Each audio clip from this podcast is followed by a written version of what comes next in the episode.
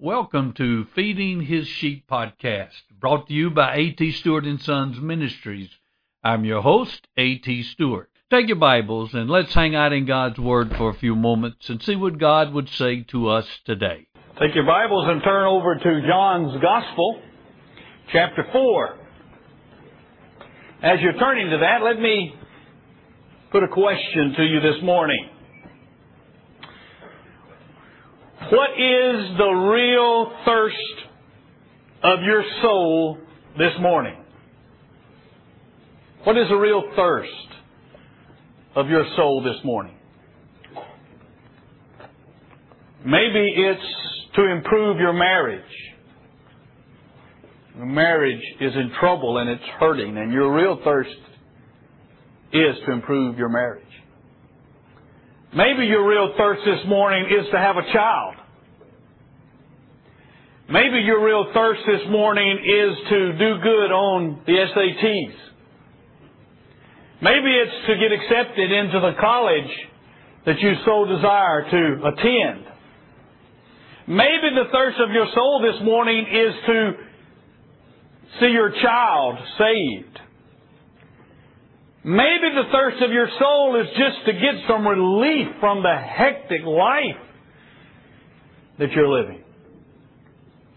Maybe the real thirst of your soul is just to pay the bills, just to make ends meet, just not to lose your house, to be able to make your mortgage payment.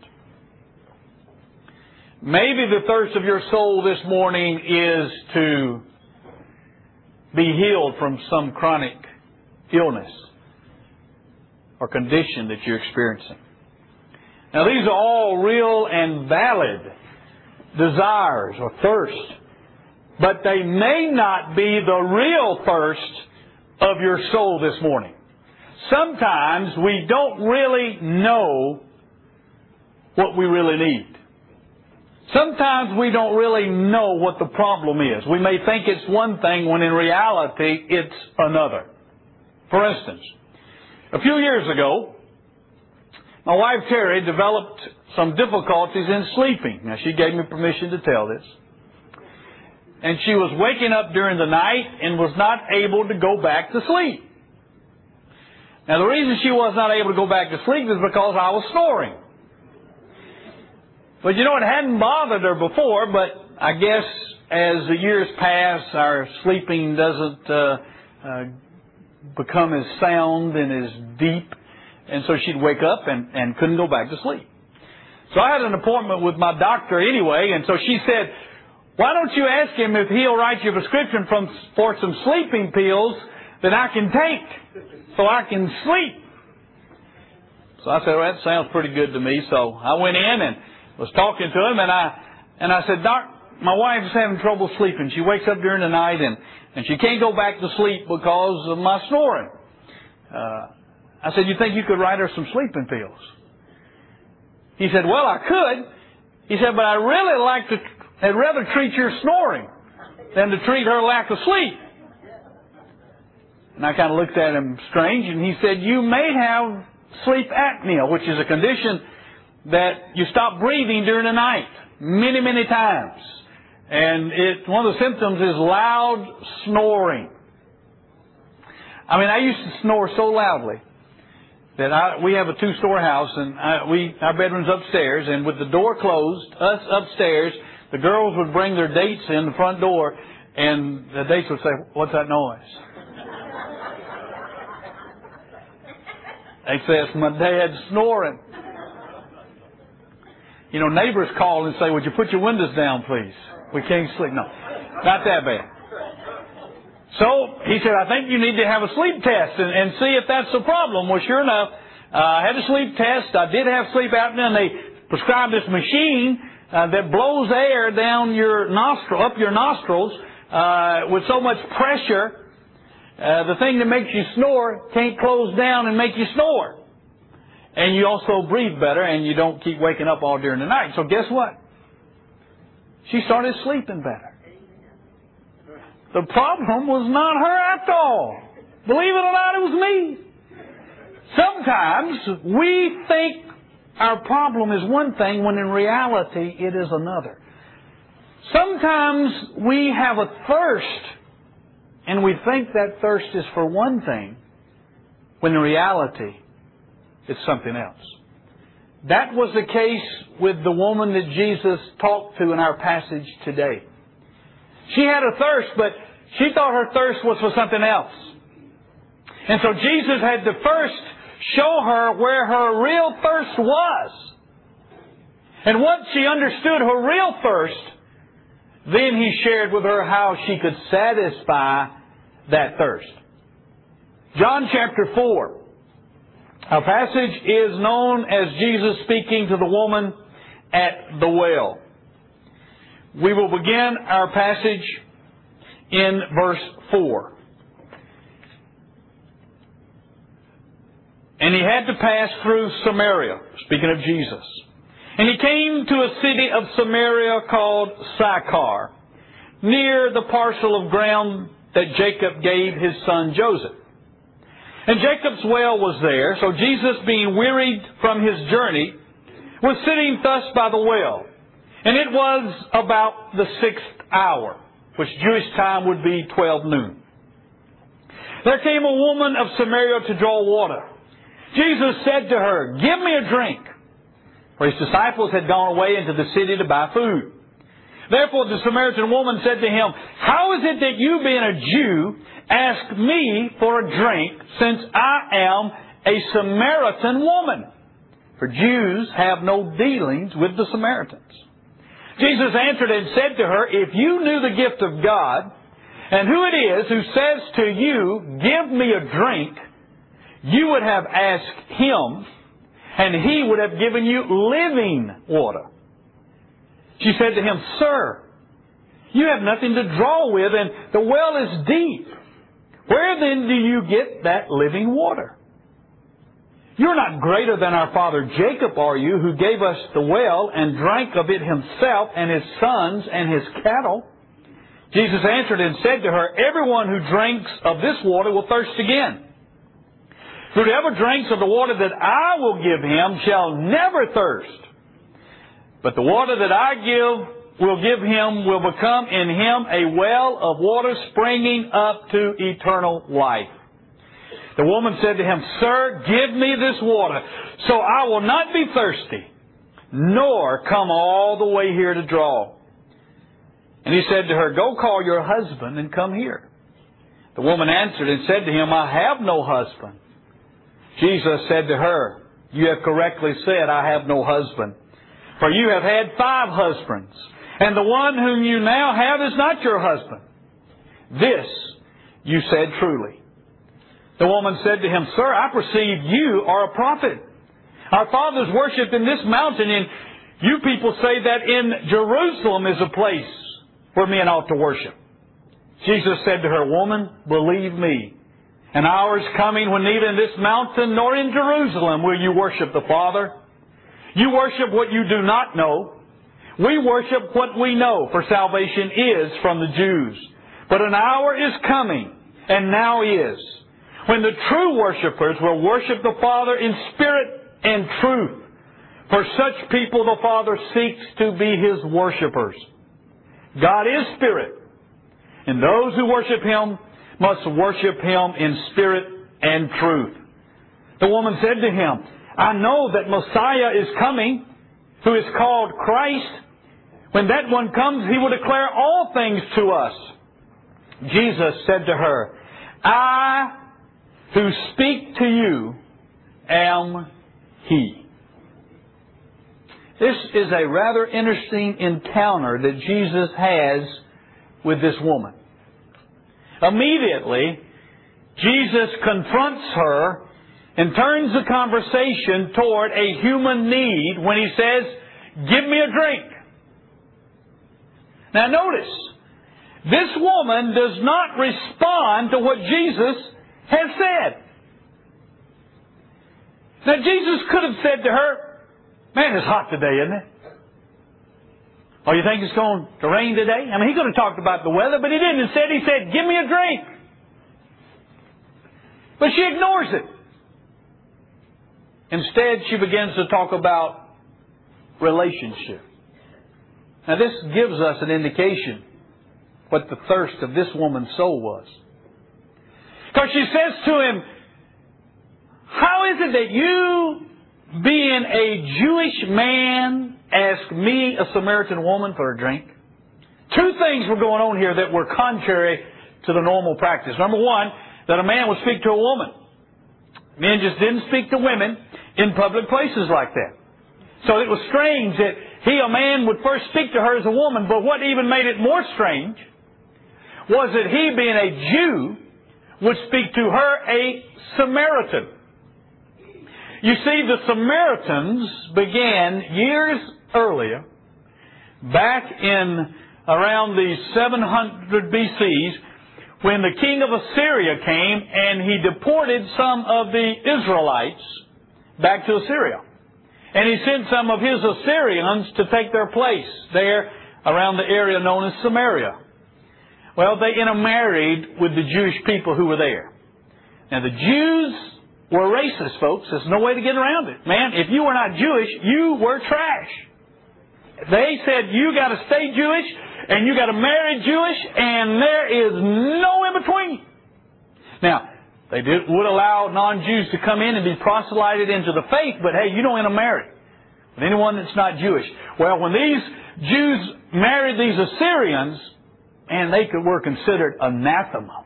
They were considered defiled. A good Jew wouldn't even drink from the utensils, a cup, that a Samaritan had, much less have anything to do with them. A good Jew would go out of his way miles, 10, 20, 30 miles, to go from Judea up to Galilee to bypass Samaria. They want to go through the country. And here Jesus is talking to this Samaritan woman. And she says, what's going on here? Now Jesus, in verses 10 through 14, shows her there's something better than she is experiencing.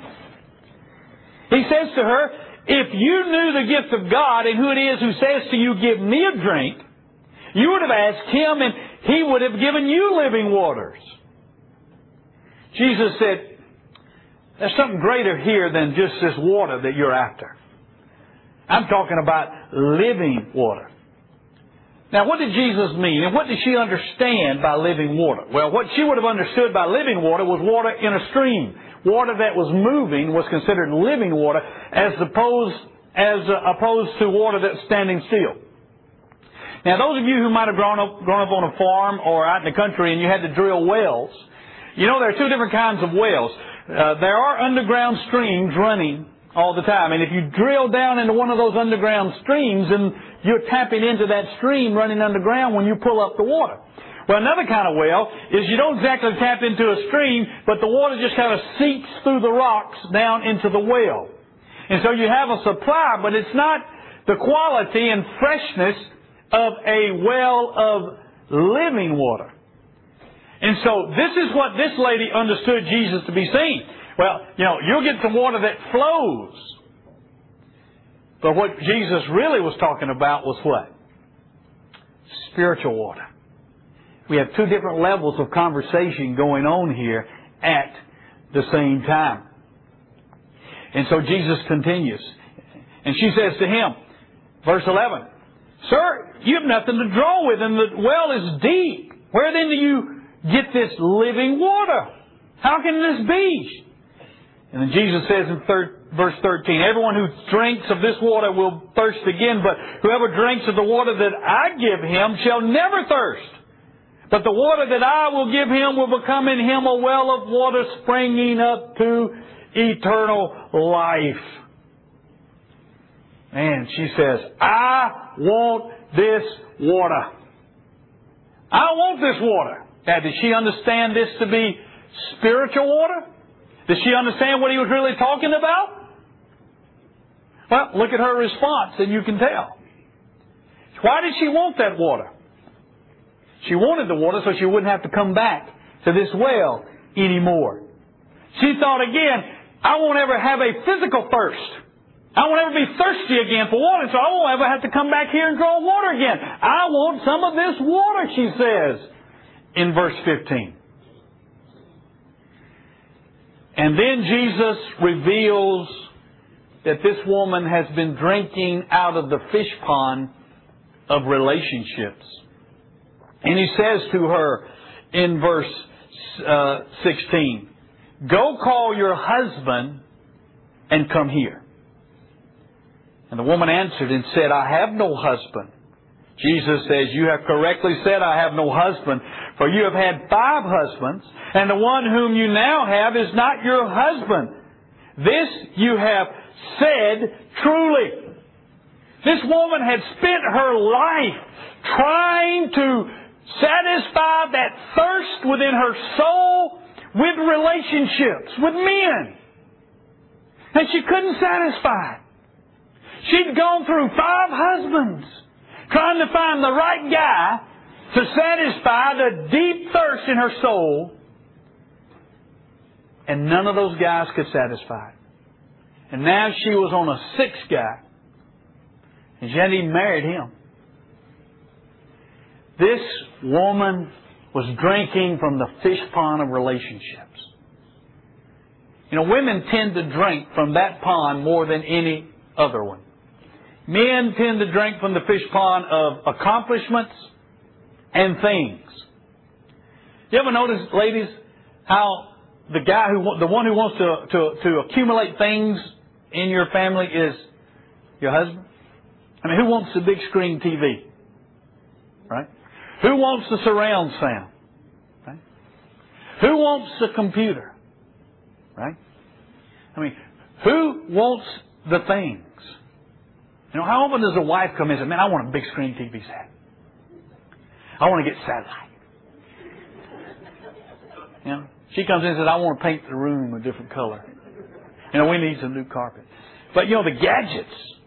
Guys want things. How many times a woman comes in and says, "Man, I want a new boat. I can't wait. Let's get a new boat. I got to have a new shotgun." You know, women tend to, again, drink of the fish pond of relationships. This woman was trying to find satisfaction in relationships. Now, you know, she had the part of it right. I mean, the real need of her soul was for a meaningful relationship. She was just looking in the wrong place for it. She was looking for it with men. And then I think she has a sudden realization. I think she, for the first time, realizes the real thirst of her soul. She says to Jesus, "Sir, I perceive that you are a prophet. Our fathers worshipped in this mountain, and you people say," that is the Jews, "that in Jerusalem is the place where men ought to worship." Now, just looking at this conversation, does that seem strange to you that she jumps all the way to talking about bringing some water out of a well to talking about worship? I think it's strange unless you see what must have been going on in her mind to bring her to this conversation. I think when Jesus told her, basically, she'd been drinking out of the fish pond of relationships, she realized this is a man of God, a prophet. And being in the presence of a prophet, she suddenly realized what her soul was really thirsting for was a relationship with God. How can you be in the presence of the Son of God and not have a yearning in your soul for God? And so as far as she knew, when she thought about God, she thought about worship. And so she asked him, "Tell me about worship. What's the right place to worship? What is worship?" When you get down to the very core of worship, what is it? Is it not a relationship? Is it not a loving relationship? In fact, the Greek word for worship is made up of the prefix toward and the verb to kiss. True worship is a loving relationship with God. I think this woman suddenly had an epiphany. God suddenly revealed to her that the true thirst of her soul was for a meaningful relationship, but it was for a meaningful relationship with God. And so she says, "Tell me about worship." You see, if we are going to have a true, fulfilling relationship with God, if we're going to drink from the living fountain of God, we must drink from the cup of worship. And Jesus tells us some things about worship this morning. First, He tells us that the worship place is not important. Jesus said to her, "Woman, believe me, an hour is coming when neither in this mountain nor in Jerusalem will you worship the Father. You worship what you do not know. We worship what we know, for salvation is from the Jews. But an hour is coming, and now is, when the true worshipers will worship the Father in spirit and truth." Jesus says it's not the place. It's not whether you're in Jerusalem. It's not whether you're on Mount Gerizim where the Samaritans worship. That's not the issue where. The place. You know, this Islamic faith says there are three holy sites: Mecca, Medina, and Jerusalem. Now, if one worships in Jerusalem, it's as good as 1,000 worship acts someplace else. And if you worship in Mecca or Medina, it even is more valuable. You know, that guerrilla terrorist that's in that holy place, that, he's saying we can't go in there. Now, if he was in this building right here, do you think we could say go get him? I'd say go get him. Because, hey, this is just mortar and brick.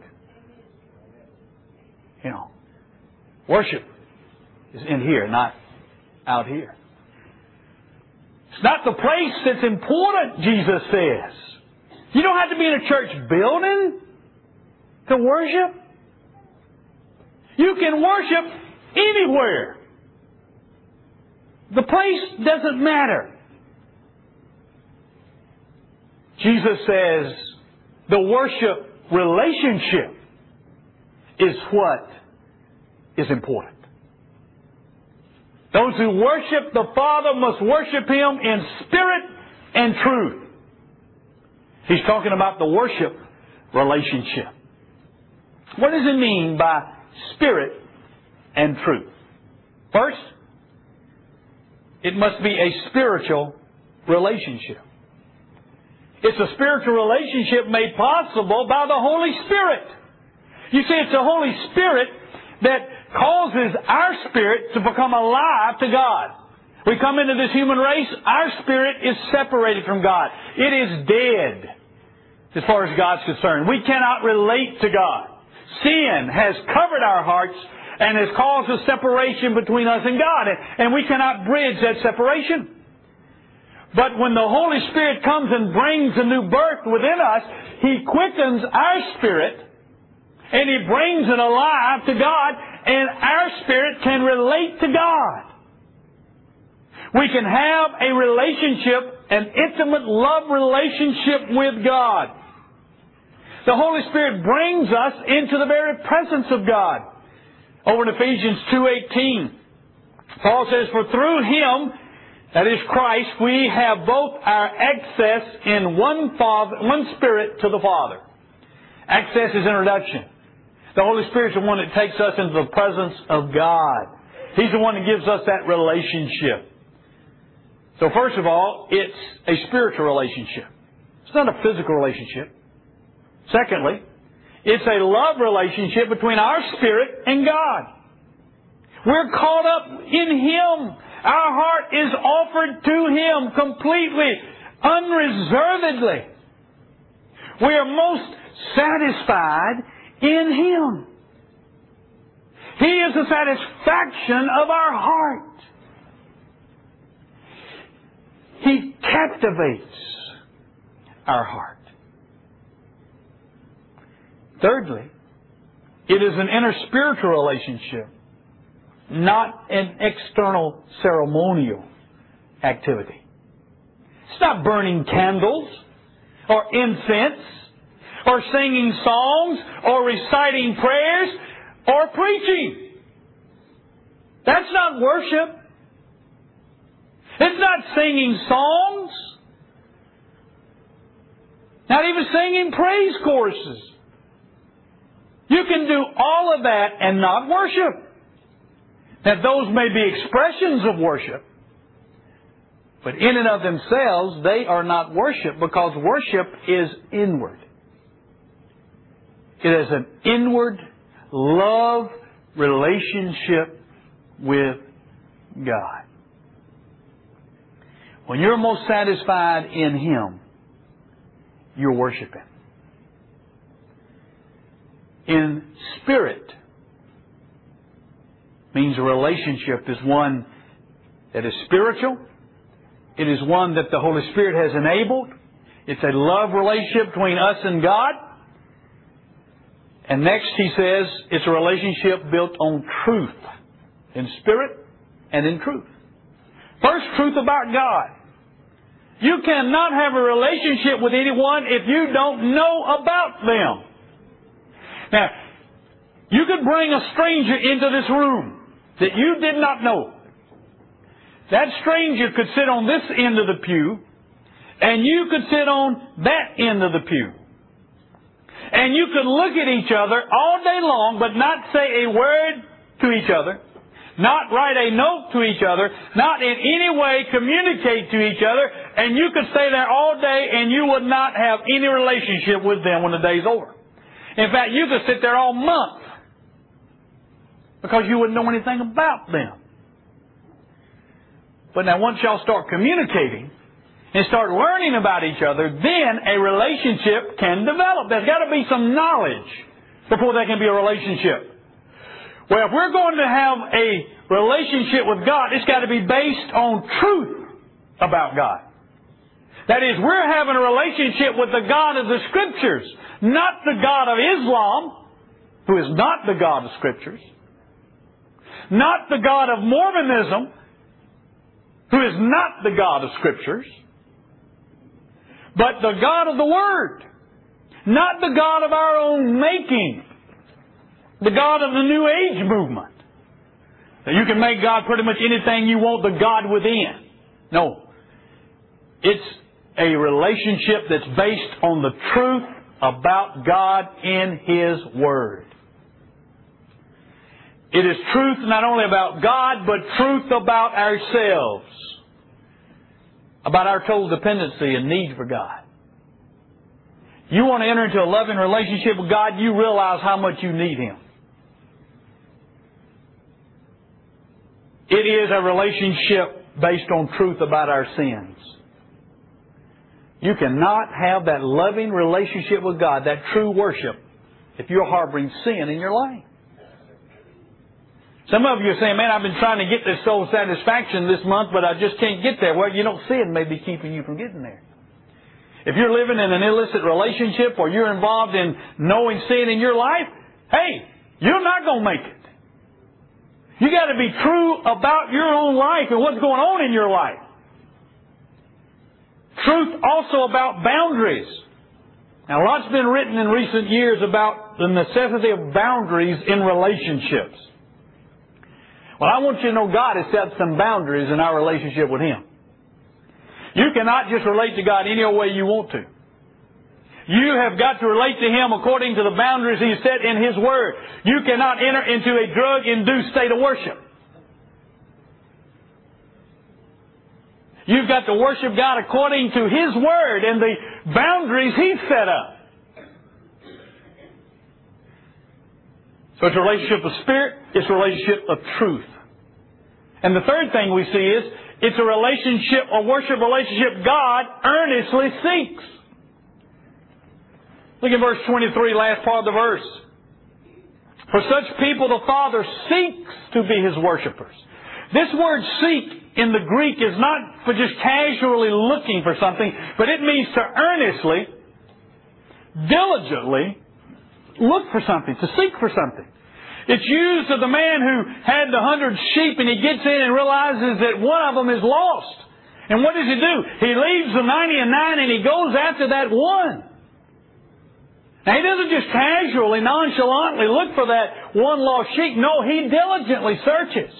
The widow who lost that coin, she turned up the house looking for it. God is so diligently looking for true worshipers.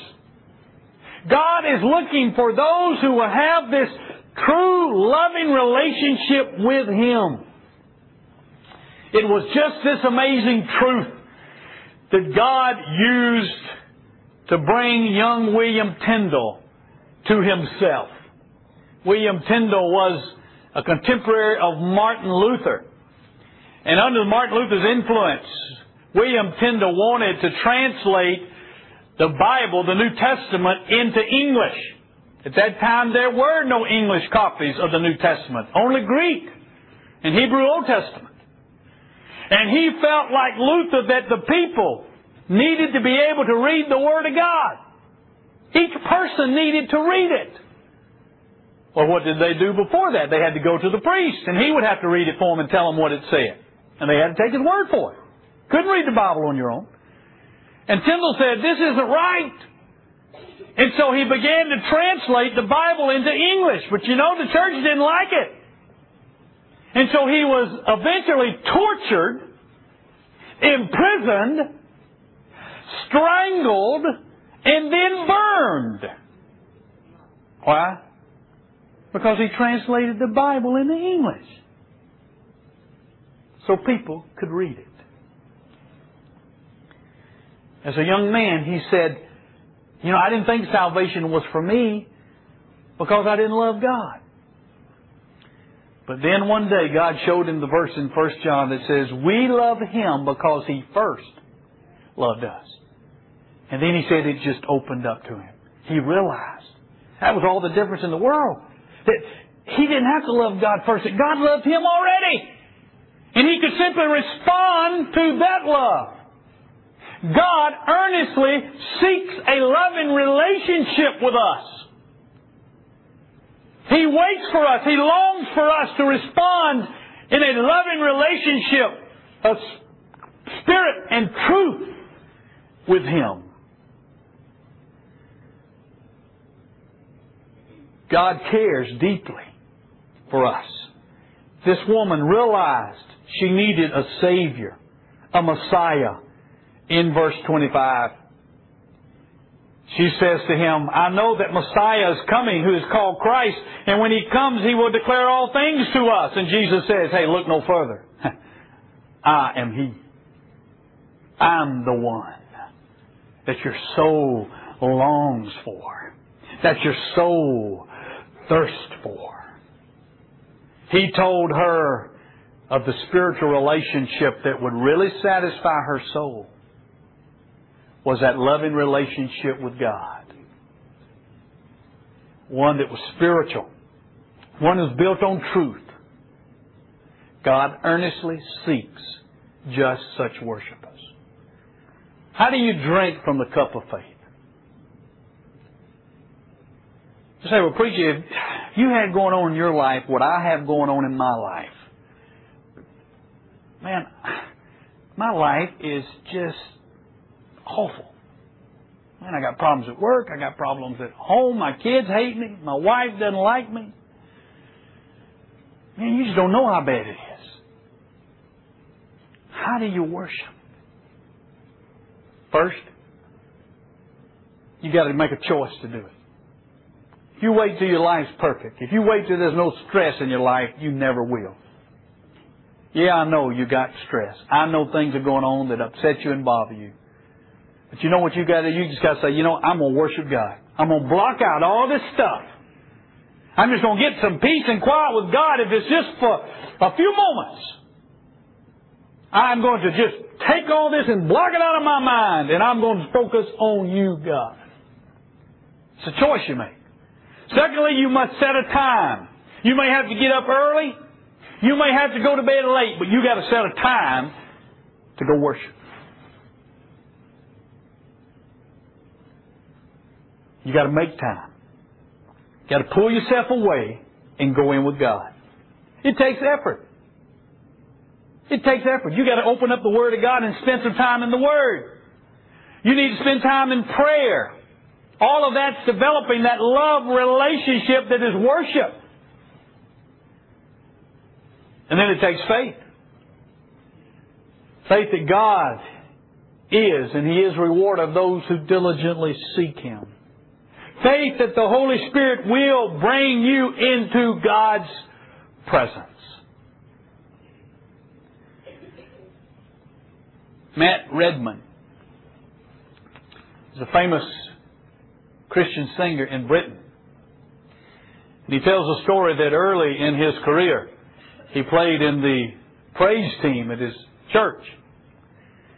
And one day the pastor came up to the praise team and he said, "You know, you guys really do a great job in your performance." He said, "But you are neglecting true worship." And Matt said members of the band got offended and they all quit. Left the church. All but Matt. He stayed. And it was just a little after that he wrote that famous song, The Heart of Worship. And one of the lines in that song is, "I'm coming back to worship, the heart of worship. And it's all about you, Jesus." You know the song, we sing it. Coming back to the heart of worship, and it's all about you, Jesus. Soul satisfaction, true soul satisfaction, is found in true worship. And worship is all about Jesus. When I get those days that I just want to quit, I just flee. I flee to Jesus. I say, "Jesus, I got to get some satisfaction. My soul is thirsty." And I just block out. I block out everything else. And I just get alone with Jesus. And I just say, I need the waters of your Spirit just to flow in me. I just need that love relationship. I need you, Jesus. And you know, I worship. And I find some measure of satisfaction. Sometimes more than others. But you know, I know that's where it's really found. And that's where I seek it. Let's pray.